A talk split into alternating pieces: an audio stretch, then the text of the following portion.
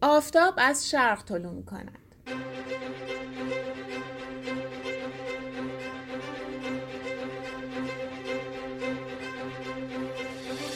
شب بخیر. امروز چهارشنبه 24 اردیبهشت ماه 99 شمسیه و شما شنونده پادکست خبری شرق هستید. من شهرزاد همتی هستم. امیدوارم حالتون خوب باشه و روز آرامی رو گذرونده باشید. امشب براتون از اختلاف نظرهایی که بین جریانهای اصولگرا برای ریاست مجلس یازدهم ایجاد شده حرف می‌زنیم. نگاهی به وضعیت کمتر پرداخته شده به سیستان و بلوچستان در بحران کرونا داریم. از حباب سکه و نقش بانک ها در افزایش قیمت شدیدش در این روزها میگیم و در پایان هم یکی از روایت های جدید صادق زیبا کلام رو درباره کرونا و البته زلزله میشنویم با ما همراه باشید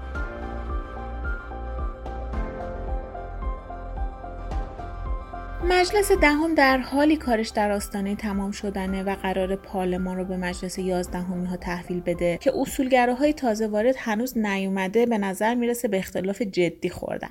اختلاف سر اینه که کی رئیس مجلس بشه. کار اونقدر بالا گرفته که طرفدارای دو طرف توی توییتر شروع کردن به افشاگری علیه همدیگه محسا جزینی خبرنگار سیاسی روزنامه ماجرا رو براتون توضیح میده. افتتاحیه مجلس یازدهم برخلاف مجالس پیشین به شدت و به شدت تحت تاثیر انتخاب رئیس مجلس قرار گرفته و ما شاهد یک رقابت عجیبی بودیم بعد از انتخابات که تو دوره های قبلی مجلس هیچ وقت به این شدت شاهدش نبودیم. علیرغم اینکه خب اکثریت این مجلساتی هم از اصولگراها هستن ولی مشاهده یک رقابت درون گروهی خیلی سفت و سخت بینشون هستیم.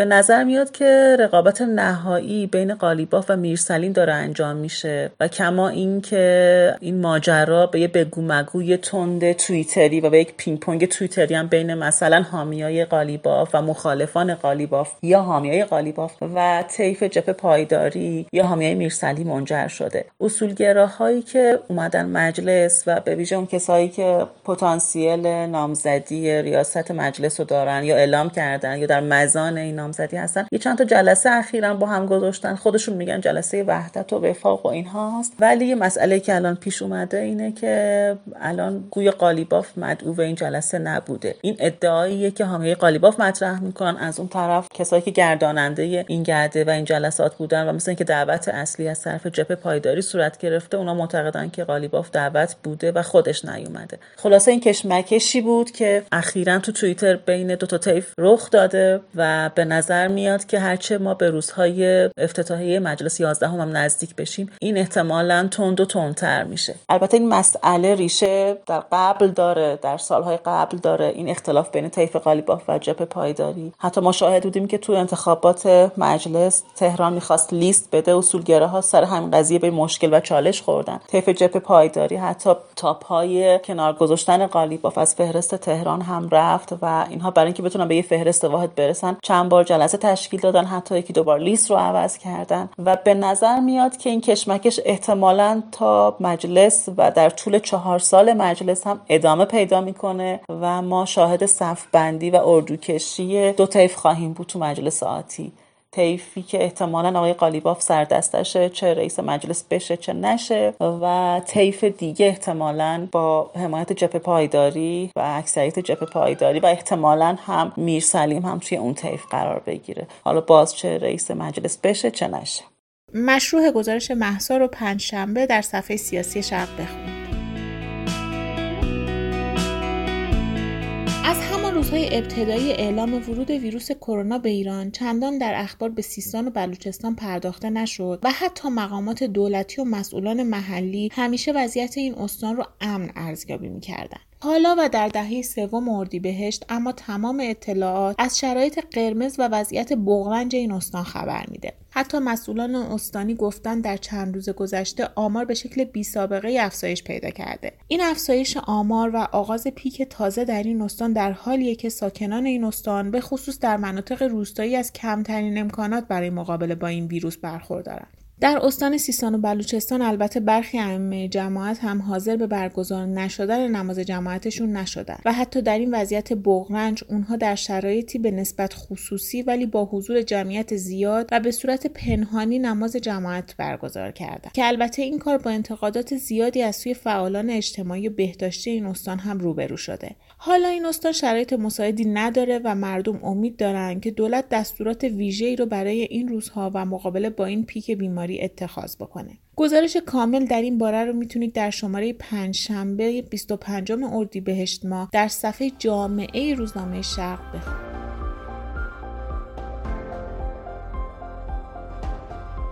اخیرا ایجاد حباب 500 هزار تومنی در بازار سکه خبرساز شده و ظاهرا چند بانک هم در اختلاف قیمت بین بازار آزاد و بورس کالا نقش دارند. اینکه چطور سکه قیمت بالای 7 میلیون تومن در بازار پیدا کرده موضوعی که محفام سلیمان بیگی خبرنگار اقتصادی شرق اون رو برای گزارش پنجشنبه صفحه اقتصادی پیگیری کرده. در ادامه توضیحاتش رو میشنوید. قیمت هر قطعه سکه طرح جدید که 14 فروردین ماه امسال 6 میلیون و 320 هزار تومان بوده حالا از 7 میلیون تومان هم گذشته. در کنار این رشد فزاینده ظاهرا دونرخی شدنش همین روزها ابزاری برای کاسبی جدید یک عده شده. ماجرا از این قراره که چند وقتی بین بازار آزاد سکه و نرخ بورسی اون اختلاف قیمت حداقل 400 تا 600 هزار تومن ایجاد شده. گزارش ها حاکی از اینه که بعضی از بانک ها از جمله بانک رفاه صادرات ملت و سامان سکه رو با نرخ بالاتر از قیمت بازار از مردم می‌خرن. مردمم که اختلاف قیمت بین بازار و بورس براشون حسابی جذابه سکه از بازار آزاد می‌خرن و به نرخ بورسی به بانک ها میفروشن. نایب رئیس اتحادیه فروشندگان و سازندگان طلا و جواهر تهران در واکنش به این وضع ایسنا گفته بود در سالهای گذشته قیمت سکه توی بورس متاثر از قیمتهای بازار سنتی بوده اما در حال حاضر رویه عوض شده و معاملات برخی بانکها توی بورس تونسته قیمت سکه رو به طور خودکار 7 تا 8 درصد بالاتر از قیمت رسمی بازار ببره. کارشناسا توی گفتگو با شرق عوامل ایجاد حباب 400 تا 600 هزار تومانی توی بازار سکه رو بررسی کردن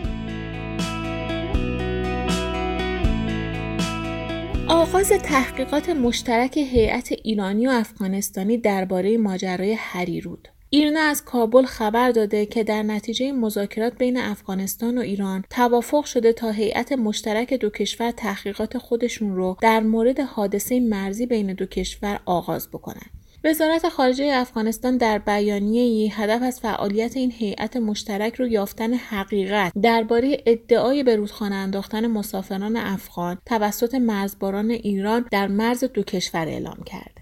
این تحقیق بر اساس قرارداد کمیساران مرزی بین ایران و افغانستان که در سال 1335 خورشیدی امضا شده انجام میشه. همچنین وزارت خارجه ایران اعلام کرده که این حادثه در خاک ایران اتفاق نیفتاده و این کشور ادعای شکنجه و به آب انداختن این مهاجران رو قویا رد می‌کنه.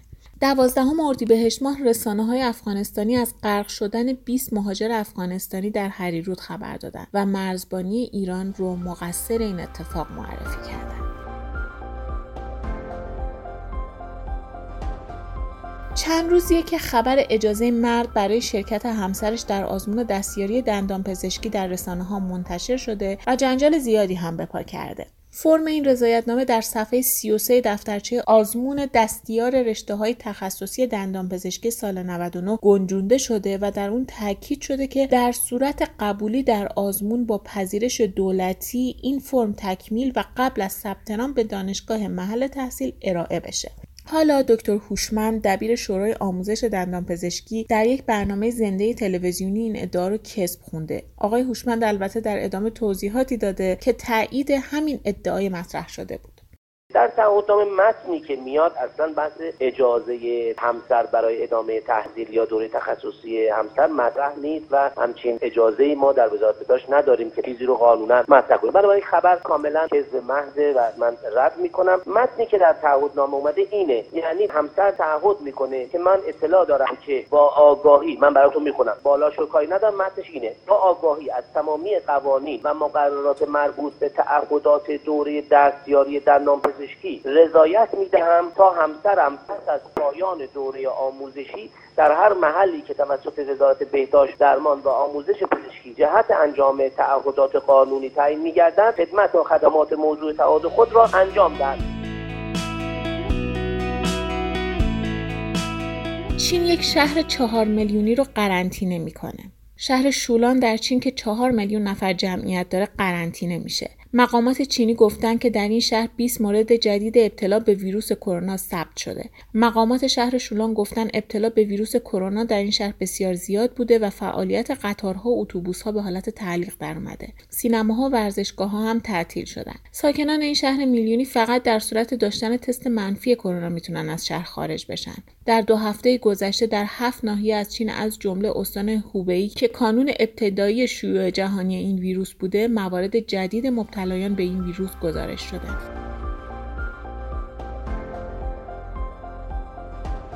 حسن روحانی امروز در جلسه هیئت دولت به انتقاد از دولت امریکا پرداخت و اون رو بدترین دولت تاریخ این کشور خوند. روحانی همینطور گفت که وزیر امور خارجه امریکا الفبای سیاست رو نمی‌دونه.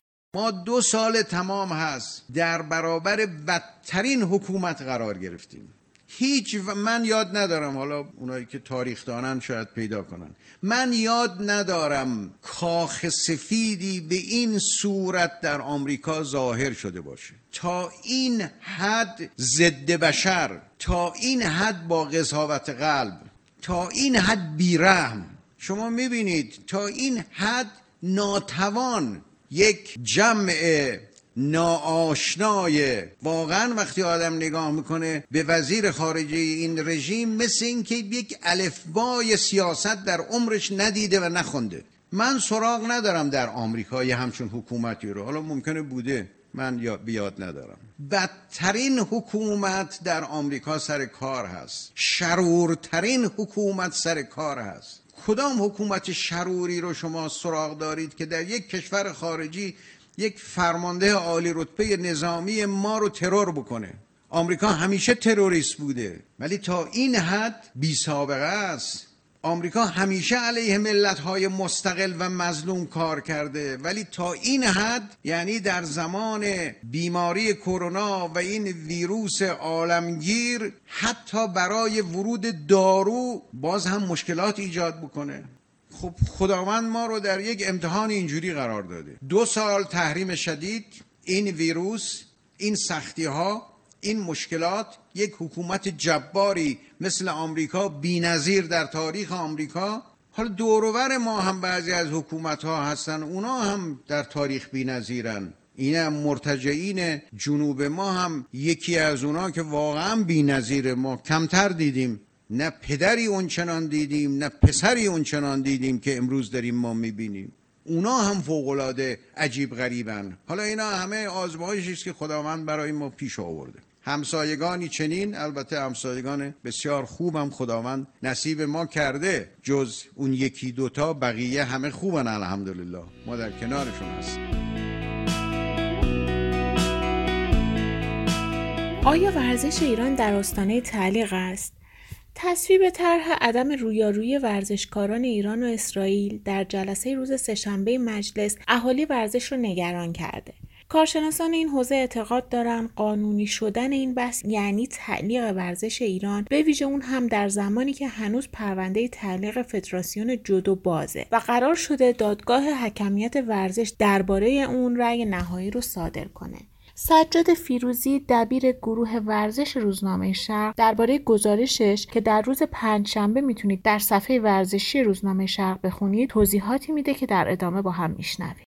طرح 14 ماده‌ای که نمایندگان مجلس روز سهشنبه تصویب کردند این شایعه رو به وجود آورده که ورزش ایران به زودی تعلیق میشه. در ماده 11 از طرح مذکور اینطور عنوان شده که هر گونه رقابت ورزشی هم از تدارکاتی یا رسمی با رقبای اسرائیلی ممنوعه. حالا کارشناسان امن میگن که اگر این طرح تبدیل به قانون بشه دیگه باید تعلیق ورزش ایران رو حتمی بدونیم. این طرح در حالی عنوان شده که پیش از این هم مسابقه دادن ورزشکاران ایرانی با رقبای اسرائیلی قانونی نبوده. در واقع بعد از سال 1357 که یکی از کشتیگیران ایران با رقیبی از اسرائیل در مسابقات جهانی شوروی رقابت کرد و برنده شد دیگه مسابقه رسمی بین ورزشکاران دو کشور برگزار نشده. این موضوع فارغ از دو مسابقه شطرنجی که همین چند سال اخیر اخیر بین ورزشکاران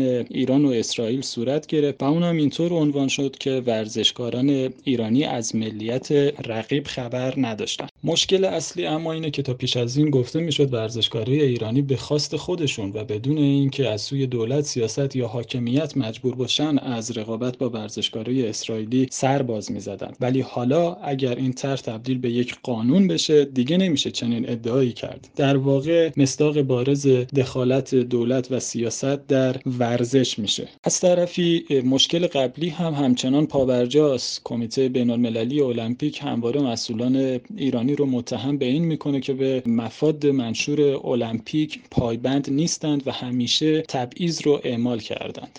این موضوع اما می‌تونه روی دیگه ای هم داشته باشه. آیا نمایندگان مجلس ایران می‌خوان طرحی رو رو کنن که از این به بعد دیگه ورزش ایران تعلیق نشه یا دست کم تهدید به تعلیق نشه؟ آیا اونا می‌خوان این طرح رو پارلمانی و خواسته خود مردم جلوه بدن تا دیگه دخالت دولت یا سیاست در ورزش تلقی نشه؟ ما به این سوال و به کل موضوع خیلی جامع و کامل پرداختیم و شما می‌تونید در روزنامه فردا و در صفحه ورزش این موضوع رو دنبال کنید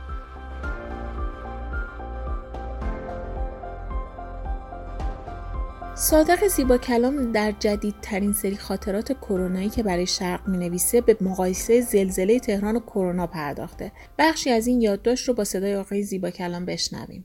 زلزله بهتر است یا کرونا زلزله نشان داد که از کرونا بدتر و ترسناکتر هم هست. البته تفاوتهایی با هم دارن. زلزله به همان نسبت که ترسناکتر و خوفناکتر است در این حال سریع هم میآید و می‌رود. نه مشکل قرنطینه برای شهروندان ایجاد می کند نه درد و سر رعایت فاصله اجتماعی و نه بار مالی برای دولت های مصیبت زده و ورشکسته ایجاد می کند فرصت زدن ماست و به دست کردن دستکش هم به انسان نمی‌دهد. یک تفاوت دیگر هم هنوز با هم دارند. بحث ها و مناقشات کرونا از قبل از آمدنش شروع می شوند اما بحث ها و مناقشات زلزله تازه بعد از وقوع آن است که شروع می شوند من وقتی زلزله آمد در آشپزخانه سرگرم نوشتن کار جدیدم پیرامون محمد رضا پهلوی بودم. در لحظات اولیه فکر کردم در طبقه پایین کسی دارد میدود اما آنقدرها طول نکشید که متوجه شدم زلزله آمده. بی اختیار از جای پریدم و به سمت درب آشپزخانه رفتم. اعضای خانواده با جیغ و فریاد به وسط حال آمدند و من در حالی که چانه خودم از ترس میلرزید فریاد می‌زدم نترسید نترسید خبری نیست تمام شده رفت. خان میرزا خودش را در بغلم انداخته بود و دست مریم را هم گرفته بودم. خانومم تون دعا می‌خوان و مهدی سراسیمه از خواب پریده بود آمده بود وسط حال.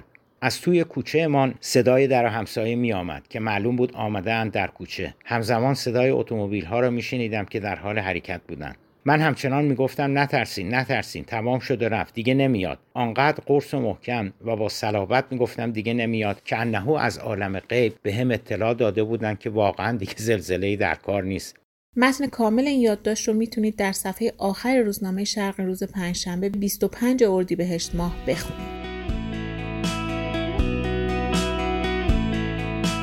ممنون که شنونده پادکست شرق بودید. برای شنیدن ما می‌تونید به کانال تلگرامی شرق و Castbox سر بزنید. ما رو به دوستانتون معرفی کنید و تا جمعه هم مراقب خودتون باشید. آخر هفته خوبی رو براتون آرزو می‌کنم. خدا نگهدار.